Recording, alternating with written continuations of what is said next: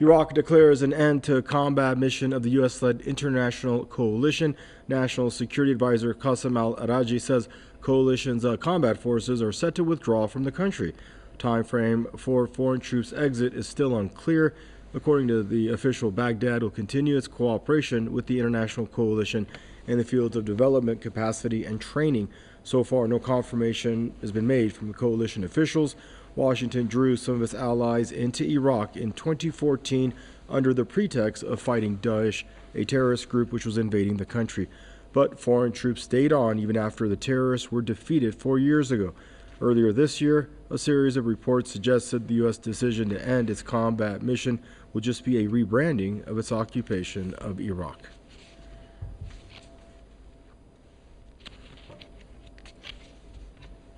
Joining us now for the program is Mr. E. Michael Jones, editor at Culture Wars magazine for South Bend, Indiana, and Keaton Mansfield, author and analyst, joining us for Center for Political Innovation from Austin, Texas. Gentlemen, I'd like to welcome you both to the broadcast here. Mr. E. Michael Jones, your thought on quote unquote combat, U.S. or foreign combat uh, troops leaving Iraqi soil. U.S. coalition obviously are the ones they're referring to. U.S. The majority of them are U.S. Uh, soldiers. Is this really going to happen, Mr. Jones, or is it a re- rebranding like the story said? I think it's uh, the temptation here is to be uh, cynical and say that it's not really happening. But I think if you really want to uh, look into it by comparison, uh, look at the situation in Germany. Germany, the Amer- Americans have uh, still have 30,000 troops in Germany, and it's now uh, over 70 years since that th- that war ended. There has never been a peace treaty with that uh, with that group, uh, with that with that with the German nation. Uh, th- this means, I think, that uh, what happened there is that there was massive social engineering, and that the people of Germany came to accept the occupation uh, because they were all doing well financially. I don't think that didn't happen in Iraq. Uh, it did. There was no real acceptance. Uh, they tried to get back in with uh, Daesh combating combating Daesh, and then whatever uh, credibility they had, uh, they lost it when they persuaded the Iraqis to allow the murder of Soleimani on their soil, and that just foreclosed any type of uh, acceptance of the American troops. So I think I think it is a real pullout. I think the United States has to pull out of the Middle East now. Uh, the Afghanistan uh, situation, they're, they're, they're getting uh, uh, pulling out of the supporting the Saudis because I think they have to move on to the Pacific and China, which I think they see as the big threat right now. Thank you, Mr. E. Michael Jones Mr. Keaton Mansfield. Welcome to the program there. Now, Keaton, uh, why stick around so long if this is true and there's really going to be a righteous withdrawal that we may witness?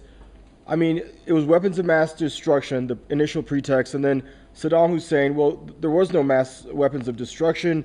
Saddam Hussein was uh, tried and hanged. Why stay an extra 18, 19 years in the country?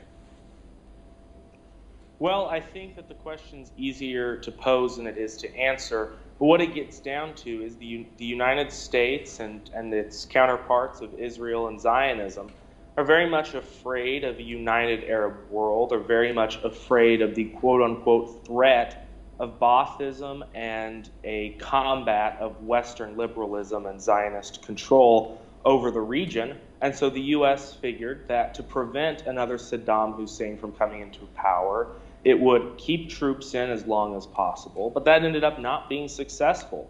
That time and time again, the U.S. couldn't maintain control over territories in the Middle East and in Eurasia, Afghanistan being the most recent example. And now Iraq being the second in such a short span of time. But even if the U.S. does completely withdraw military contractors and all, unless the country of Iraq can set up a, some form of economic and social government that is capable of withstanding American and Israeli banks from coming into the nation to control the economy, it really won't make a difference if there are boots on the ground in Iraq or if it's simply financial control from the Western world. And so I think that may be a bigger concern at this moment than is or is not American forces going to leave the region. And can I put that same question to you, Mr. Jones? How do you see the, the protracted stay of U.S. forces on Iraqi soil? Uh, first of all, uh, we have to go back to the original uh, few days after the invasion. The military invasion was successful, and then within days, uh, Paul Wolfowitz showed up, uh, and uh, he was going to promote feminism. He's going to give money to feminist groups. and that was cut short when somebody filed, fired missiles at his hotel uh, he had to run out in his underwear to escape from uh, being attacked. And that was symbolic of the fact that that type of social engineering failed completely. It failed. The same thing happened in Afghanistan. I, I know a woman who was tra- studying gender ideology, gender uh, studies uh, uh, over here, and she was going to go back and she was going to promote uh, feminism. It didn't work. She's not going back. The whole thing collapsed. And I'm saying that, that that's the significant difference between the occupation of, of uh, the Middle East and the occupation of conquered Germany. Uh, it did work in Germany. It's not working in the Islamic world. And I think that the troops have to have some type of uh, foothold uh, culturally in order to stay there. They don't have it. And so I think they're going to have to leave. And uh, do you agree with that, uh, Keaton? Do you feel that the U.S. has finally given up on this um, on, on, on this perspective that it could push a certain kind of social policy, a social reconstituting of the Middle East? That it, it feels like it has to give up on that. It's it's lost in Afghanistan. It's losing in Iraq. It's going to lose elsewhere. Might as well just cut your losses and get out. I absolutely do. I mean, I think it's very it's very obvious, as Mr. Jones said that the Arab world and the Eurasian world has rejected the death cult of social liberalism that America and Israel and the other Western financiers like to push.